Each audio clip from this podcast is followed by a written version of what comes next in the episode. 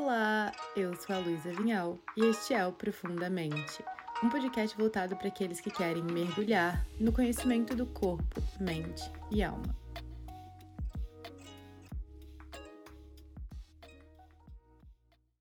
Com a nossa sociedade exposta a tantas fontes rápidas de dopamina e com o estresse sendo um tópico tão importante com que muitas pessoas lidam diariamente, falar de foco é um desafio. Porque, primeiro, que um cérebro que é exposto a fontes rápidas de dopamina que aumentam a dopamina no cérebro, então de forma rápida e por um curto período, faz com que se torne muito mais desafiador que a gente consiga manter uma atenção por mais tempo do que o tempo de um vídeo de um TikTok. Segundo fator, porque no cérebro estressado, e por mais que esse estresse hoje seja o trânsito, seja ter que lidar com uma pessoa que é um desafio para você, seja hum, pressões externas e internas, ter que lidar com o estresse quando a gente não tem um manejo de estresse adequado, é como se tivesse um alarme o tempo inteiro soando na sua cabeça. E quando tem um alarme soando na sua cabeça, você também não vai conseguir manter o foco e a atenção. Ainda assim, um diagnóstico preciso de TDAH muda vidas, porque então as pessoas entendem coisas com as quais ela lidava há muito, muito tempo. Esse episódio não tem como objetivo diagnosticar ninguém, mas sim trazer educação e informação. Então, caso no final desse episódio acender uma luzinha, um estalo de opa, me identifico com isso, procure a ajuda de um profissional que está disponível através de médicos, de psicólogos, para ter uma resposta clara do que pode estar acontecendo com você. Todo mundo tem suas manias, todo mundo tem suas características únicas, todo mundo passa por momentos da vida em que a gente está um pouco mais distraído, ou que está com uma dificuldade um pouco mais de focal, que está um pouco mais ansioso, que está um pouco mais triste. Mas quando a gente fala de um diagnóstico, a gente está falando da união desses sinais e sintomas em diferentes contextos, ao longo do tempo e que causam prejuízo nos diferentes âmbitos da vida. Nesse episódio, a gente vai abordar de uma forma um pouco mais profunda vários tópicos, como o que está acontecendo no cérebro de alguém com TDAH, qual que é a relação do TDAH com cansaço, como que esse transtorno se manifesta de forma diferente em homens e mulheres e por que tantas mulheres não recebem um diagnóstico, qual que é a relação entre ansiedade, depressão, compulsões no TDAH, que, que é possível ser feito quando se há uma suspeita clínica ou então quando se há um diagnóstico. Tudo que eu vou falar nesse episódio é baseado em ciência e no trabalho dos maiores pesquisadores do mundo sobre o tema, em especial aqui o Dr. Daniel Amen, que é um psiquiatra neurocientista, a Dr. Helen Littman, que é uma psicóloga especialista no tema, o Dr. Ned Hallowell, que é um psiquiatra de Harvard, também especialista em TDAH em crianças e em adultos, e o Dr. Huberman, que tem um podcast incrível e alguns episódios sobre dopamina e TDAH. Na descrição desse episódio vocês podem encontrar as referências bibliográficas do que eu tô falando e também a descrição desses especialistas. O Dr. Ned Hallowell tem uma frase que é: O TDAH é como você ter o cérebro de uma Ferrari com o freio de uma bicicleta. Fortaleça os freios e você terá uma campeã. É engraçado porque falando um pouco do meu depoimento com o TDAH, esse tema teve na minha vida durante algum tempo, principalmente durante a faculdade de medicina. Então, eu fiz o meu projeto de iniciação científica durante a faculdade em TDAH. Foi um projeto em que a gente ia para as escolas públicas do Brasil e analisava crianças que tinham uma suspeita clínica de TDAH e era muito clássico as crianças. Então, eram crianças, na grande maioria meninos, muito agitados, então que tinham problemas geralmente na escola, que ficavam de recuperação, que não conseguiam prestar atenção, que eram muito inquietos e que não paravam de levantar da cadeira e que tinham que estar o tempo inteiro em movimento e que não paravam de mexer a mão. E foi então no ano passado que eu comecei a estudar de uma forma um pouco mais profunda sobre dopamina, sobre o TDAH no adulto e principalmente sobre o TDAH na mulher, e comecei a atender muitas mulheres com esse diagnóstico o que está acontecendo no cérebro de uma pessoa com TDAH? Existem muitos estudos mostrando o papel de uma estrutura cerebral que se chama córtex pré-frontal como responsável por muitos dos sintomas do TDAH. O córtex pré-frontal é uma parte, uma região do seu cérebro que fica aqui atrás da sua testa e que tem uma capacidade que a gente chama de função executiva, que é a capacidade de organização. Ele orquestra a ação entre diferentes partes do seu cérebro, entre diferentes redes neuronais, que elas podem estar mais ativas ou menos ativas, e dependendo da forma como essa organização, como essa ativação ou inativação vai acontecer, diferentes emoções, diferentes pensamentos, diferentes ações vão ser realizadas. O córtex pré-frontal, ele tem um papel muito importante na nossa atenção.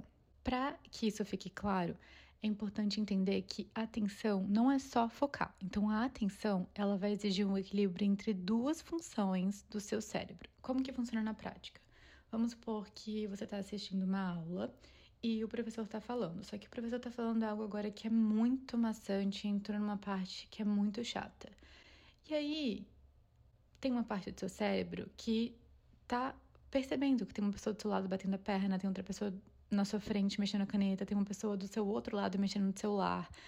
Você está percebendo que você está ficando com fome e para que você consiga focar no professor, você precisa então de suprimir essas reações e essa capacidade de estar consciente de tudo que está acontecendo ao seu redor e tudo que está acontecendo internamente, para que então você consiga focar naquilo que você está precisando de focar e prestar atenção naquele momento de uma forma sustentada, que é, no caso, o seu professor dando a sua aula. Por que isso é importante? Porque manter a atenção, prestar atenção, é uma capacidade que é importante para a gente manter a conexão humana, para que a gente mantenha nossos relacionamentos no trabalho, no pessoal e etc. O córtex pré-frontal, ele faz o papel de maestro dessa orquestra que está acontecendo no seu cérebro. Quando ele está funcionando de uma forma adequada, ele faz um shh para toda aquela rede neuronal que está prestando atenção em tudo que está acontecendo ao redor e tudo que está acontecendo internamente e faz com que a rede neuronal que precisa de ser ativada para focar em algo específico seja aumentada, para que você então direcione a sua atenção para algo mais específico e mantenha essa atenção. Se você não consegue alternar entre essas duas funções de silenciar os barulhos externos e internos e focar naquilo que é preciso, você não consegue manter a atenção. Isso que é o TDAH. Esse condutor da orquestra, o córtex pré-frontal funciona de uma forma diferente. As pessoas têm uma ideia errada de que no TDAH você não consegue se focar em algo, então é uma dificuldade de foco generalizada. Mas na verdade, o TDAH é uma incapacidade de direcionar e de manter sua atenção de forma apropriada em ambientes e situações apropriadas. E inclusive o hiperfoco, essa atenção em túnel em que você esquece de absolutamente tudo que está acontecendo no redor do mundo e se foca 100% naquilo ali, também é um dos sintomas e um sintoma muito comum.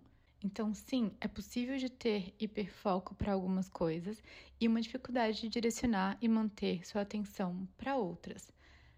O TDAH é um transtorno neurobiológico que vai afetar o cérebro estruturalmente e quimicamente. Então, a forma como as partes do seu cérebro vão se comunicar umas com as outras é diferente.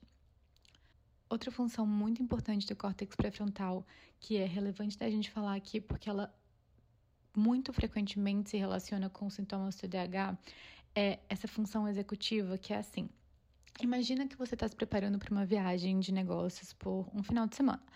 Daí, o córtex pré-frontal, ele é responsável para ir te guiando daquilo que você precisa. Então, por exemplo, você está fazendo ali sua mala e você está pensando, tá, são três noites, então eu vou precisar de roupa desse jeito, tá? Vai estar tá frio, né? Então vou precisar de casaco.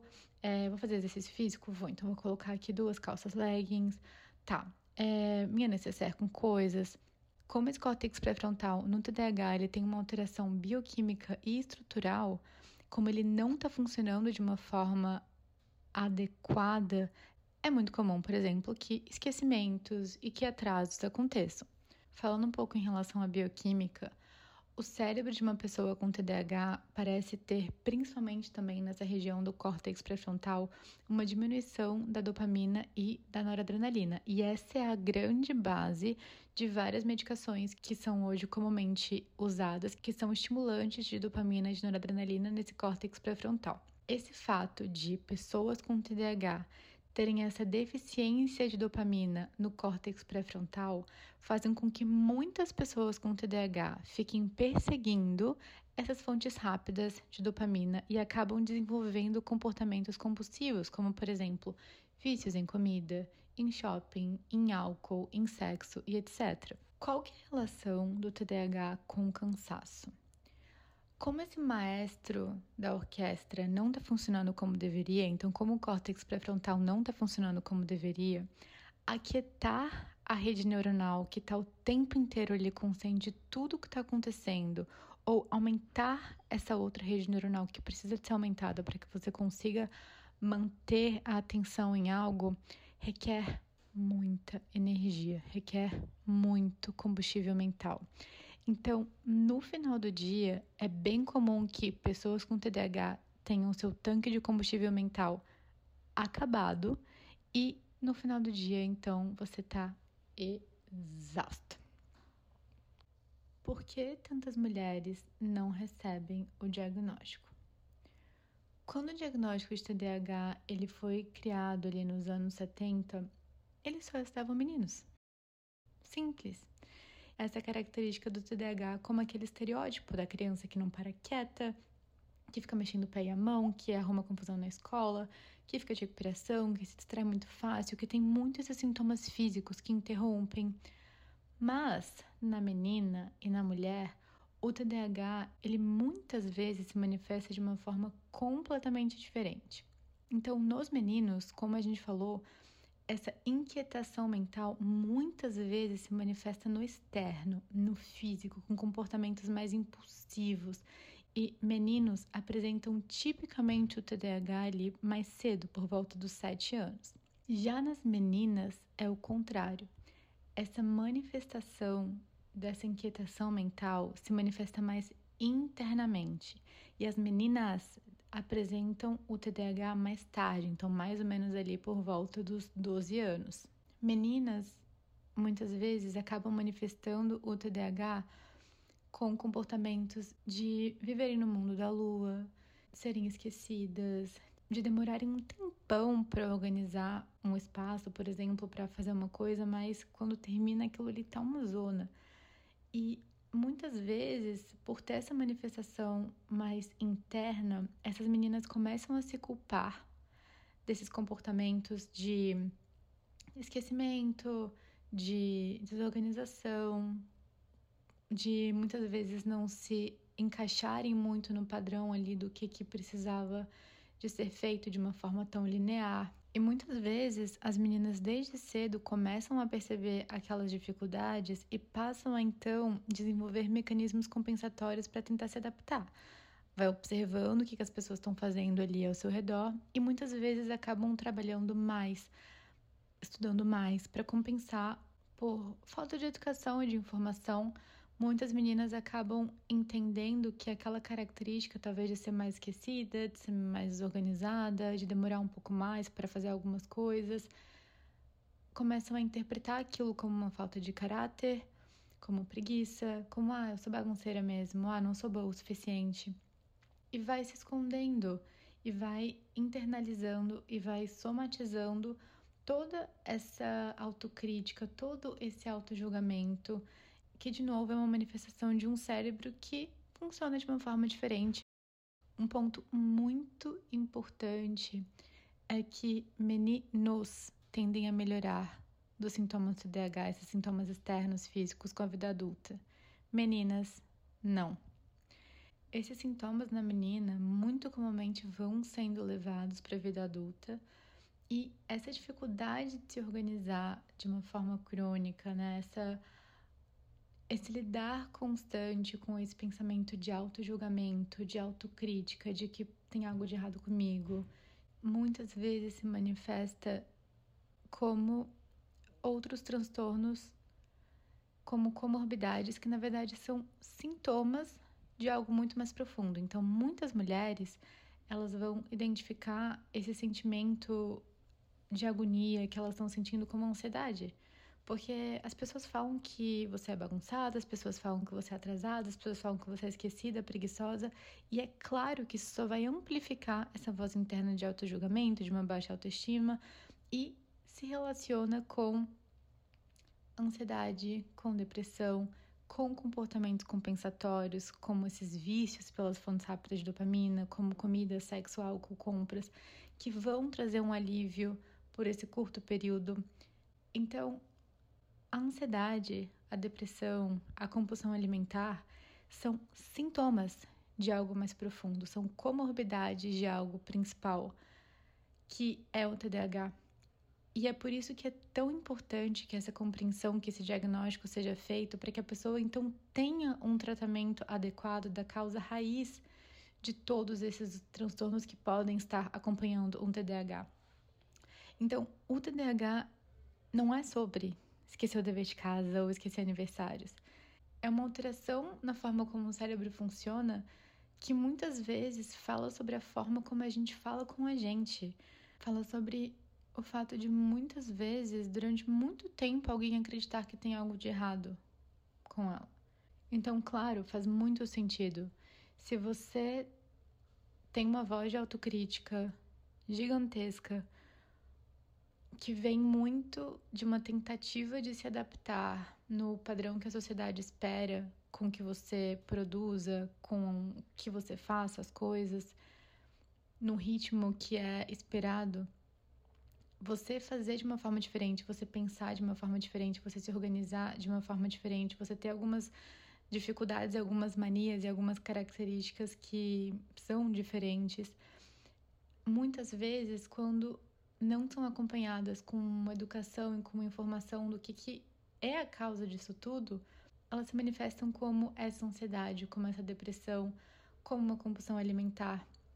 E é, de novo, então, por isso que é muito importante de trazer essa educação, de trazer essa informação para todas as pessoas, mas aqui eu coloco essa ênfase principalmente nas meninas que muitas vezes durante uma vida tem um diagnóstico de compulsão alimentar e uma tentativas muito frustrantes, por exemplo, de lidar com essas compulsões, sem que muitas vezes seja feita uma análise mais profunda do que está acontecendo na vida dessa pessoa, né? Que a compulsão muitas vezes é esse sintoma e não de fato um problema em si. E que é claro que a gente tem que tratar dos sintomas também, mas a gente tem que com certeza olhar para essa causa raiz, porque enquanto isso não for olhado, a pessoa vai estar o tempo inteiro tapando o sol com a peneira, tapando o sol com a peneira, sem olhar ali para o que, que realmente está acontecendo. Eu vou trazer aqui seis sinais que são menos conhecidos no TDAH. O primeiro deles é o hiperfoco. O hiperfoco faz com que muitas pessoas não procurem cuidado. Isso pode acontecer também nas crianças. Então, por exemplo, uma criança que manifesta de forma muito clara que tem uma dificuldade de fazer um dever de casa e passa horas focada mexendo no videogame. Um pai pensa: não, essa criança não tem dificuldade para fazer dever de casa coisa nenhuma, ela só tem preguiça, ou então ela não gosta. Olha então como ela consegue, olha como ela consegue se focar tão bem no videogame por horas. Não é bem assim. Como a gente falou no começo desse episódio, a parte cerebral que é responsável por organizar o que a gente precisa de manter atenção é disfuncional nas pessoas com TDAH. Isso do hiperfoco, de ficar horas e horas e horas prestando atenção em algo, esquecendo que o mundo existe, esquecendo de beber água, de ir no banheiro, de comer, também é uma manifestação. E isso exige tanta energia no final de um momento que você tá hiper focada num trabalho, é como se tivesse um colapso mental, assim, você tá exausta, seu cérebro parece que tá derretido, porque você gastou muita energia para aquilo. Então, o TDAH não é uma dificuldade de focar, mas sim uma dificuldade do seu córtex pré-frontal de desligar e ligar funções relacionadas com atenção. E a atenção é tanto você conseguir suprimir estímulos, então barulhinhos externos e internos, como você também aumentar a atividade cerebral que te permite focar em algo de forma efetiva. Então, tanto essa dificuldade de silenciar barulhinhos, como essa dificuldade de manter a atenção sustentada, quanto essa manifestação do hiperfoco e esquece totalmente do que está acontecendo no externo, são manifestações de um córtex pré-frontal disfuncional, são manifestações do TDAH. Segundo ponto, dificuldade em controlar emoções. Com o TDAH, muitas vezes se usa tanta energia mental tentando manter a atenção que muitas vezes falta energia para lidar com frustrações e emoções desagradáveis.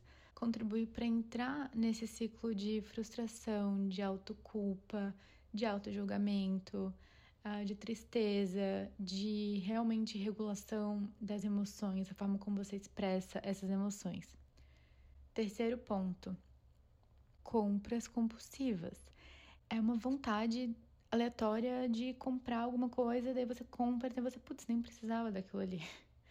E é muitas vezes essa tentativa do seu de estimular o seu cérebro com essas fontes rápidas de dopamina, com estímulos que vêm sem basicamente nenhum esforço nosso. Então, assim, é você escolher uma coisa no site, você comprar, você passar horas rolando feed, você ficar horas vendo uma mesma série, fazer o comer muito junk food, um excesso de sexo, drogas, cigarro eletrônico. Então, formas que fazem que aumentam uma dopamina no nosso cérebro de uma forma muito rápida por um período curto, como de novo uma tentativa de estimular esse cérebro que por conta do TDAH existe essa deficiência de dopamina.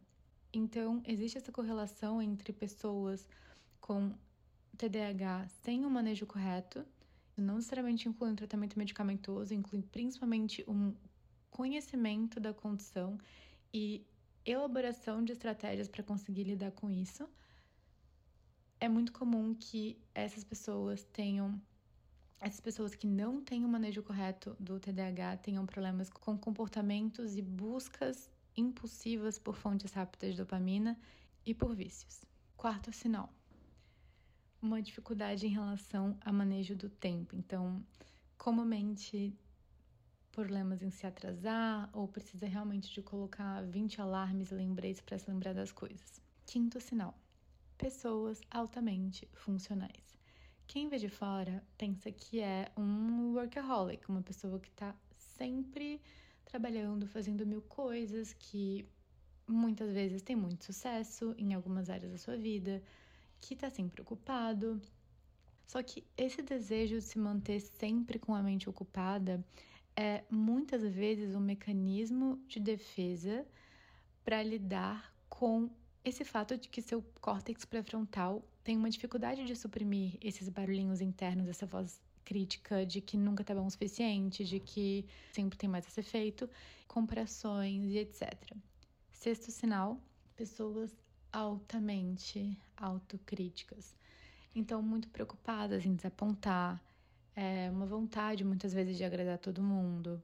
Esse monólogo interno constantemente, essa, esse pensamento de não ser bom o suficiente, aprender a lidar com essa voz crítica o tempo inteiro é um dos pilares mais importantes no tratamento para as mulheres, porque essa, esse pensamento, esse auto-julgamento, essa autocrítica a longo prazo é justamente o que vai acabar se manifestando como ansiedade, como depressão, como insônia, como outras doenças. Quando a gente se conhece mais, a gente está tendo a oportunidade de tomar ações proativas para lidar com isso de uma forma mais saudável, para lidar com isso de uma forma mais positiva. Claro que tem desafios, claro que tem limitações, mas eu acredito que hoje a gente tem muitas ferramentas para lidar com isso. E não tem, não tem certo e errado, né? Tem ferramentas que podem para algumas pessoas funcionar de uma forma incrível, podem ter ferramentas que até poderiam funcionar, mas que não fazem sentido pela forma que uma pessoa pensa ou quer lidar com a sua saúde e tá tudo certo. E falando sobre isso, claro, as medicações para o TDAH são uma ferramenta, mas muito raramente vão ser o suficiente. Então, se você tá escutando e pensou, putz, isso aqui parece muito comigo, eu me identifiquei, ou então essa aqui é minha irmã, essa aqui é minha mãe, conversa com um profissional, procura um neurologista, um psiquiatra um médico funcional integrativo, um neuropsicólogo, um psicólogo, para trazer mais clareza sobre o seu caso e trazer opções para você.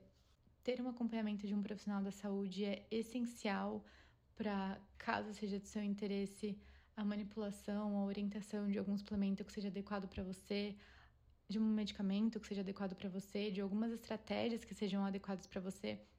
Então, o tratamento médico é individualizado.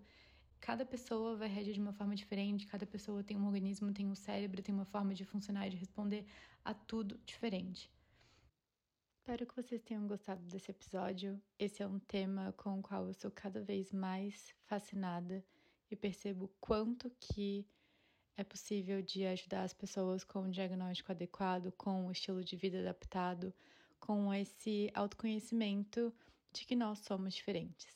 Se você tem algum tema que você gostaria que fosse falado por aqui, se você tem alguém que você gostaria que fosse entrevistado aqui, me manda mensagem. Eu amo quando vocês me mandam os feedbacks de vocês sobre cada episódio ou os insights que vocês tiveram sobre cada episódio.